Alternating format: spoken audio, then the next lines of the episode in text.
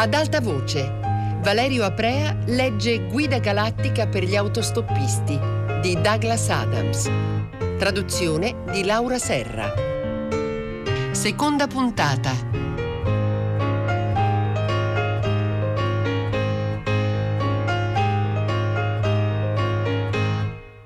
Ford fissò Arthur, che cominciò a pensare che dopo tutto non era una cattiva idea quella di andare al pub.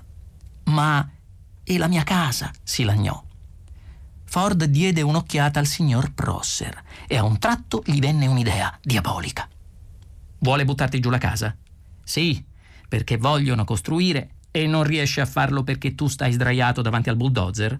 Sì, e sono sicuro che riusciremo ad arrivare a un accordo, disse Ford.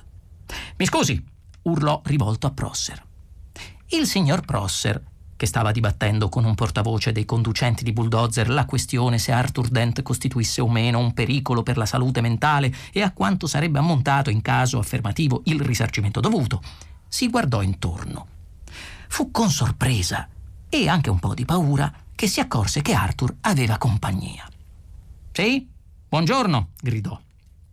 Allora, è rinsavito il nostro signor Dent? Supponiamo che non lo sia affatto, gridò Ford. Ebbene, sospirò il signor Prosser.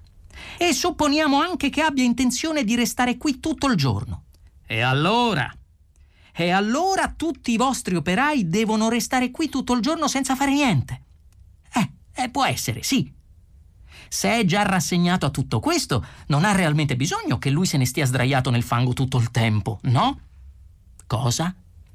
Non ha realmente bisogno che lui stia qui, ripeté Ford, paziente. Il signor Prosser rifletté sulla cosa. Beh, no, non è esattamente un bisogno. Prosser era preoccupato. Gli sembrava che uno dei due stesse dicendo cose senza senso. Ford aggiunse: Dunque, se lei fosse disposto a dare per scontato che lui sia realmente qui, noi potremmo andarcene al pub per una mezz'oretta. Che ne dice? Il signor Prosser pensò che gli sembrava assolutamente folle. Mi pare assolutamente ragionevole, disse con un tono di voce rassicurante. Si chiese chi stesse cercando di rassicurare. E se vuole fare un salto al pub anche lei, dopo, propose Ford, possiamo sempre coprirla noi. La ringrazio molto, disse il signor Prosser, che non sapeva più che pesci pigliare. La ringrazio molto, sì, lei è molto gentile. Aggrottò la fronte, poi sorrise, quindi tentò di fare entrambe le cose in una volta e non ci riuscì. Allora afferrò il suo cappello di pelliccia e cominciò a rigirarselo in testa. Tutto quello che riuscì a pensare è che aveva appena vinto una battaglia.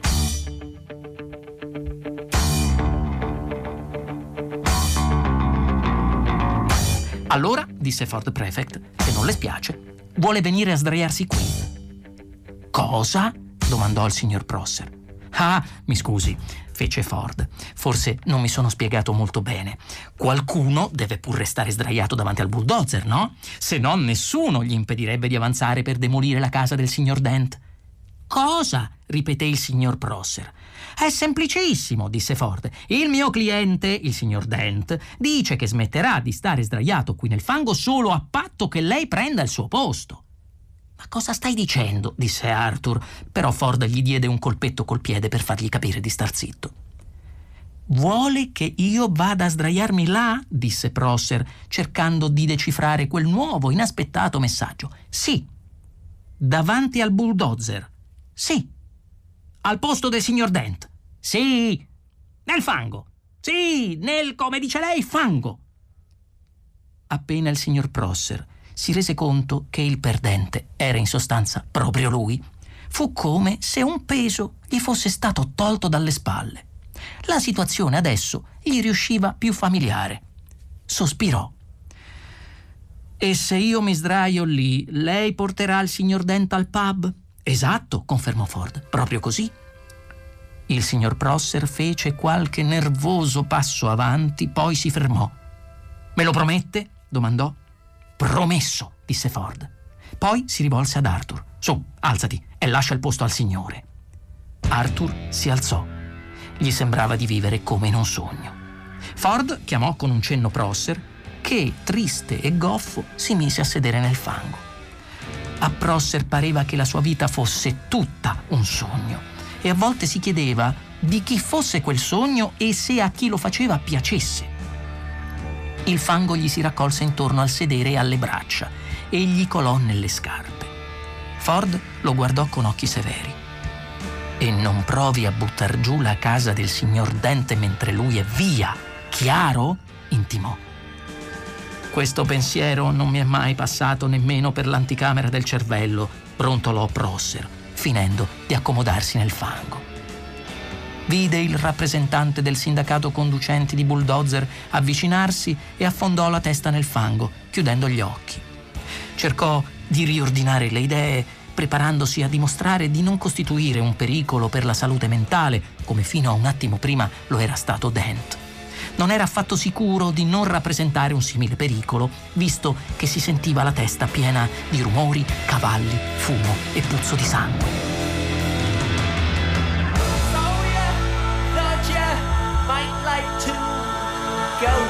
shall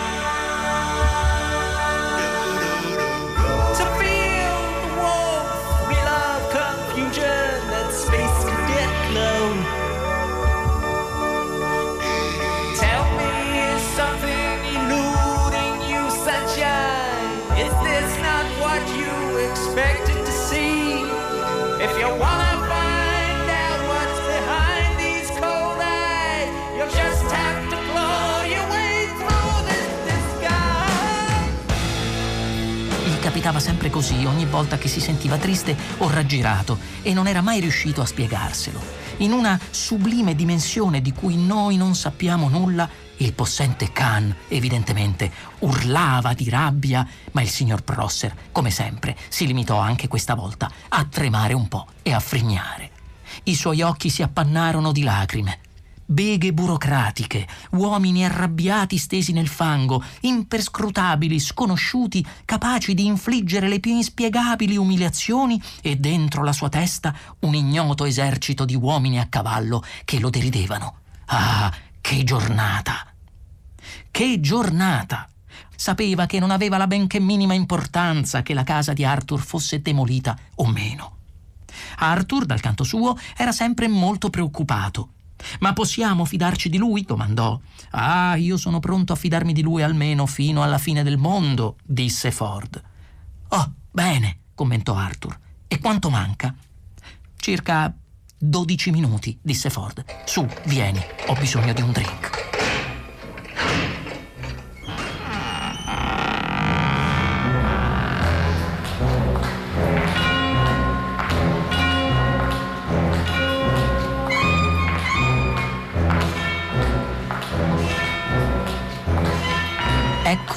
Si esprime l'enciclopedia galattica sull'alcol. Dice che l'alcol è un liquido volatile, incolore, originato dalla fermentazione di zuccheri e fa inoltre notare i suoi effetti intossicanti su certe forme di vita a base carbonio. Anche la guida galattica per gli autostoppisti nomina l'alcol. Dice che la miglior bevanda alcolica che esiste è il gotto esplosivo pangalattico. Dice che quando si beve un gotto esplosivo pangalattico si ha l'impressione che il cervello venga sbatacchiato da una fettina di limone legata intorno a un grosso lingotto d'oro. La guida spiega anche quali sono i pianeti su cui servono i migliori gotti esplosivi pangalattici, quanto costano e quali sono le organizzazioni volontarie che possono aiutare il bevitore a disintossicarsi. La guida insegna perfino come ci si può preparare da soli il gotto. Prendete una bottiglia di liquore Yanks, dice. Riempitevi un bicchiere. Poi versateci una dose d'acqua dei mari di Santraginus V. Ah, quell'acqua di mare santraginese, dice la guida. Ah, quei pesci santraginesi. Fate sciogliere tre cubetti di mega gin di Arturo nella mistura che deve essere opportunamente ghiacciata, altrimenti l'alcol va perso, aggiungete 4 litri di gas delle paludi falliane in ricordo di tutti quei felici autostoppisti che sono morti di piacere nelle paludi di Fallia. Sul retro di un cucchiaio d'argento fate galleggiare una dose di estratto di permenta qualactin, fragrante dei violenti sentori delle buie paludi qualactine, dolci, pungenti e mistiche. Aggiungete il dente di una tigre del sole algoliana Osservatelo dissolversi e diffondere il fuoco dei soli di algol nel cuore della bevanda. Spruzzate un po' di zanfuor, aggiungete un'oliva, bevete, ma con molta attenzione. La guida galattica per gli autostoppisti vende parecchio di più dell'enciclopedia galattica.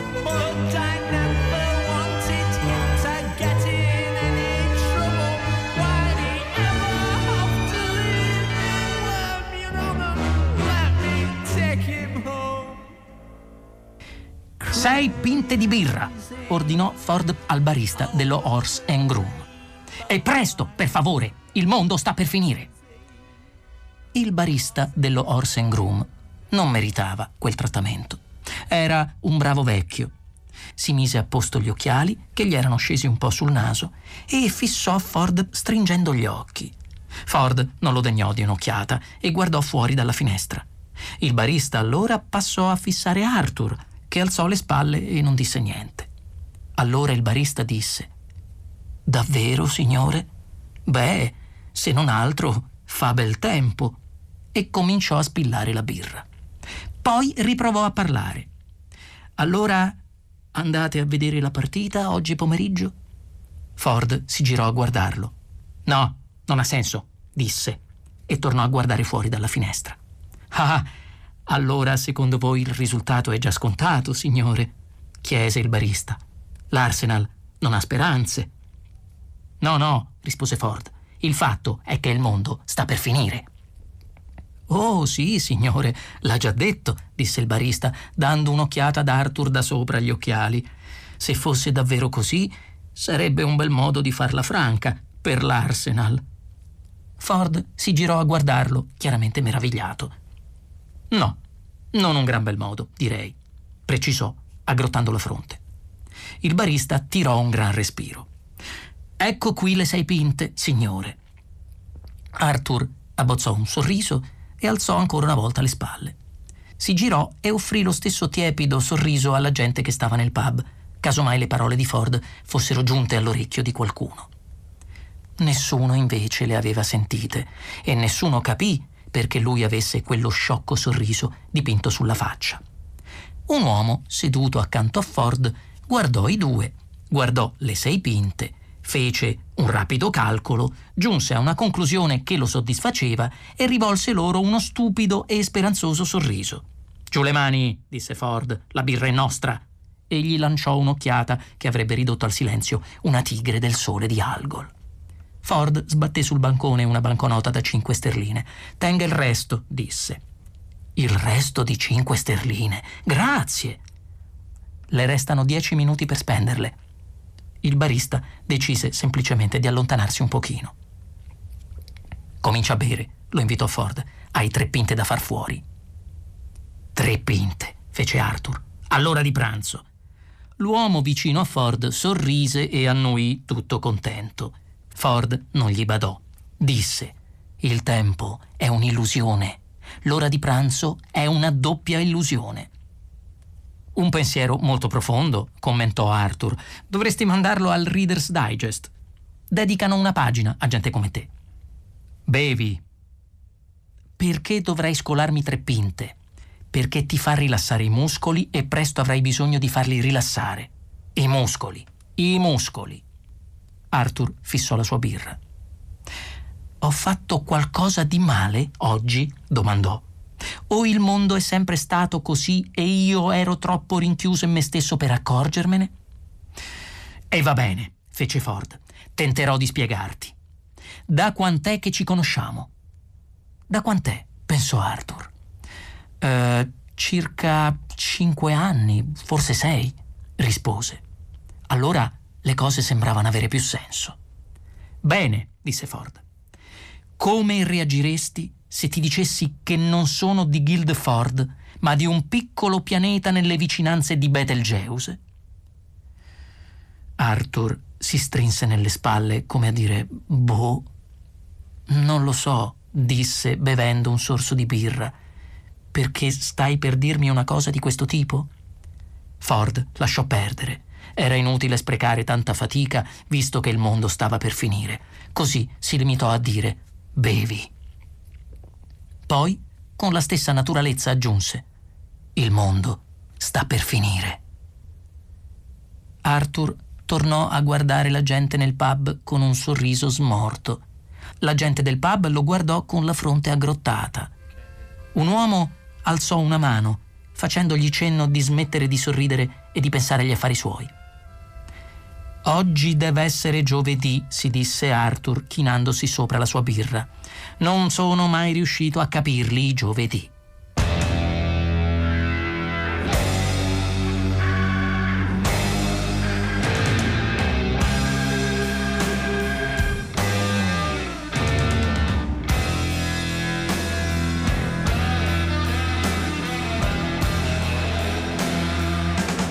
In quel particolare giovedì, qualcosa si muoveva placidamente nella ionosfera, molte miglia sopra la superficie del pianeta. Anzi, vari qualcosa, parecchie dozzine di grossi, enormi, cosi lastriformi, grandi quanto interi isolati, silenziosi come uccelli. Si libravano tranquilli, crogiolandosi ai raggi ultramagnetici della stella Sol, raggruppandosi preparandosi in attesa di agire. Il pianeta sotto di essi ignorava quasi completamente la loro presenza, il che, per il momento, era proprio quello che volevano. Gli enormi cosi gialli passarono inosservati su Goon Hilly, volarono anonimamente su Cape Canaveral, furono del tutto ignorati anche al loro passaggio su Woomera e Jodrell Bank. Peccato per questi ultimi, che avevano sempre sperato di individuare quel tipo di oggetti. L'unica cosa che registrò la loro presenza fu un piccolo congegno nero chiamato Sub-Eta Sensomatic, che si mise a lampeggiare da bravo in silenzio. Era riposto al buio nella borsa di pelle che Ford Prefect era solito portare al collo. Il contenuto di questa borsa era in effetti molto interessante e avrebbe fatto strabuzzare gli occhi a qualsiasi fisico terrestre. Era proprio per questo che Ford Prefect aveva sempre nascosto il tutto, piazzandoci in cima un paio di copioni spiegazzati che dovevano in teoria servirgli per un'audizione. Nella borsa, oltre al sub-eta sensomatic e ai copioni, Ford teneva un pollice elettronico cioè un bastoncino nero, corto e tozzo, liscio e opaco, con un paio di pulsanti e levette a un'estremità. Inoltre, Ford possedeva anche un congegno che aveva l'aspetto di una calcolatrice sovradimensionata. Questo congegno presentava un centinaio di piccoli tasti piatti e uno schermo di circa 3 pollici per 4, sul quale si poteva far apparire in qualsiasi momento la pagina che si voleva. Le pagine erano un milione. L'aggeggio appariva spaventosamente complesso e questa era una delle ragioni per cui sulla copertina erano stampate in grandi e rassicuranti caratteri le parole niente panico. L'altra ragione era che il congegno rappresentava il libro più notevole che fosse mai stato pubblicato dai grandi gruppi editoriali dell'Orsa Minore, ovvero sia la guida galattica per gli autostoppisti. La ragione per cui era pubblicato in forma di microelemento elettronico submesonico era che, se fosse stato stampato in forma di libro normale, l'autostoppista galattico avrebbe avuto bisogno di numerosi edifici estremamente ingombranti per portarselo dietro. In fondo alla borsa, sotto il libro, Ford Prefect teneva alcune penne a sfera, un block note e un ampio asciugamano da bagno acquistato da Marks Spencer.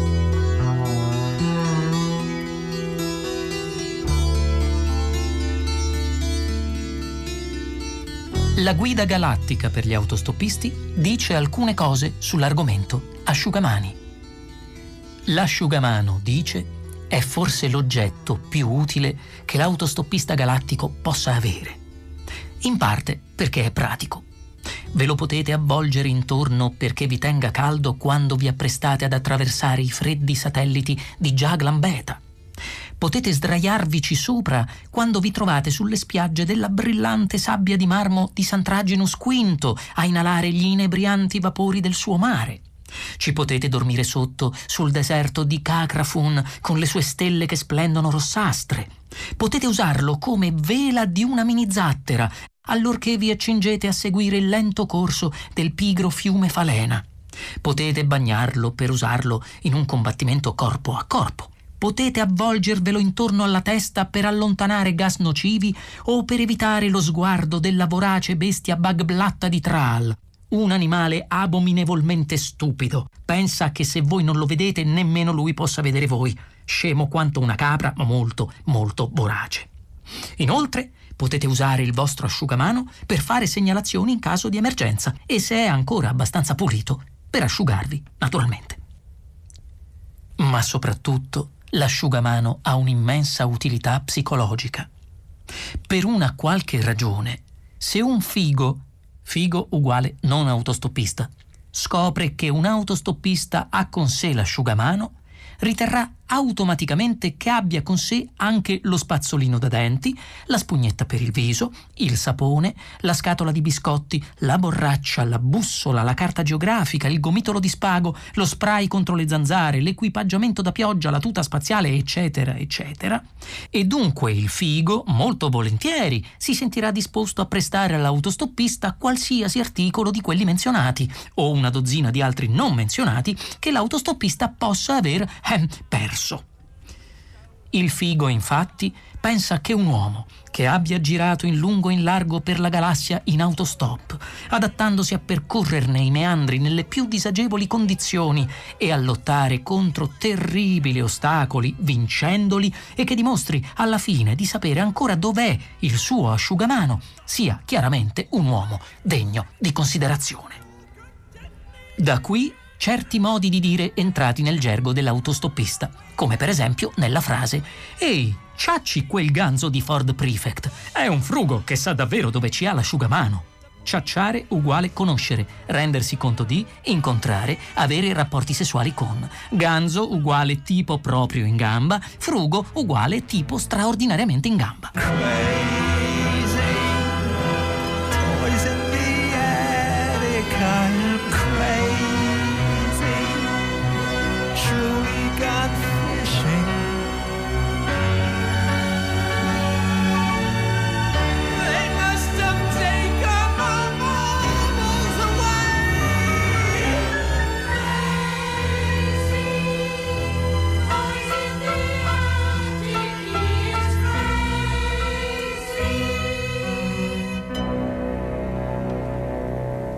Riposto sopra l'asciugamano di Ford Prefect, nella sua borsa di pelle, il sub Eta Sensomatic si mise a lampeggiare sempre più frequentemente.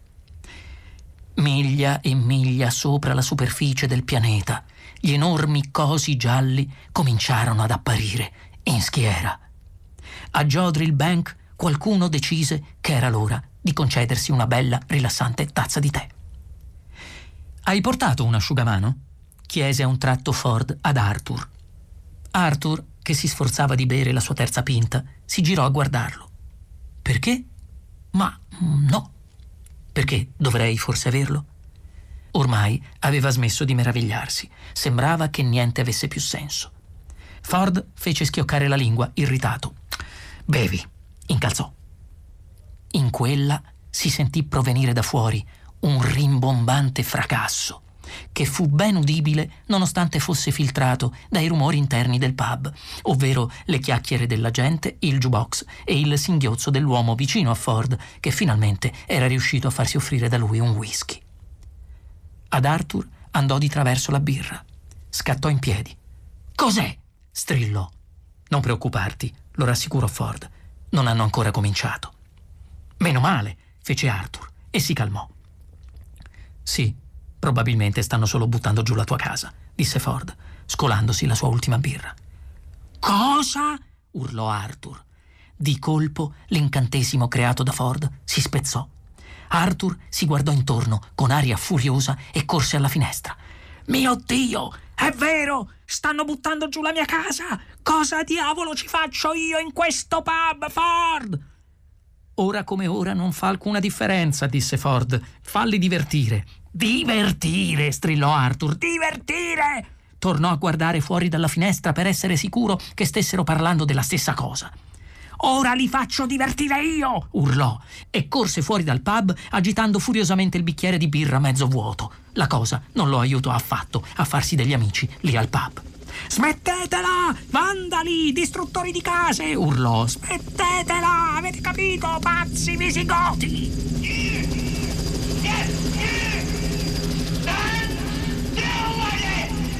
Ford si sentì in dovere di seguirlo. Si rivolse in fretta al barista e chiese quattro pacchetti di noccioline. Ecco, signore, disse il barista, mettendo i pacchetti sul banco. È così gentile da favorire 28 pence?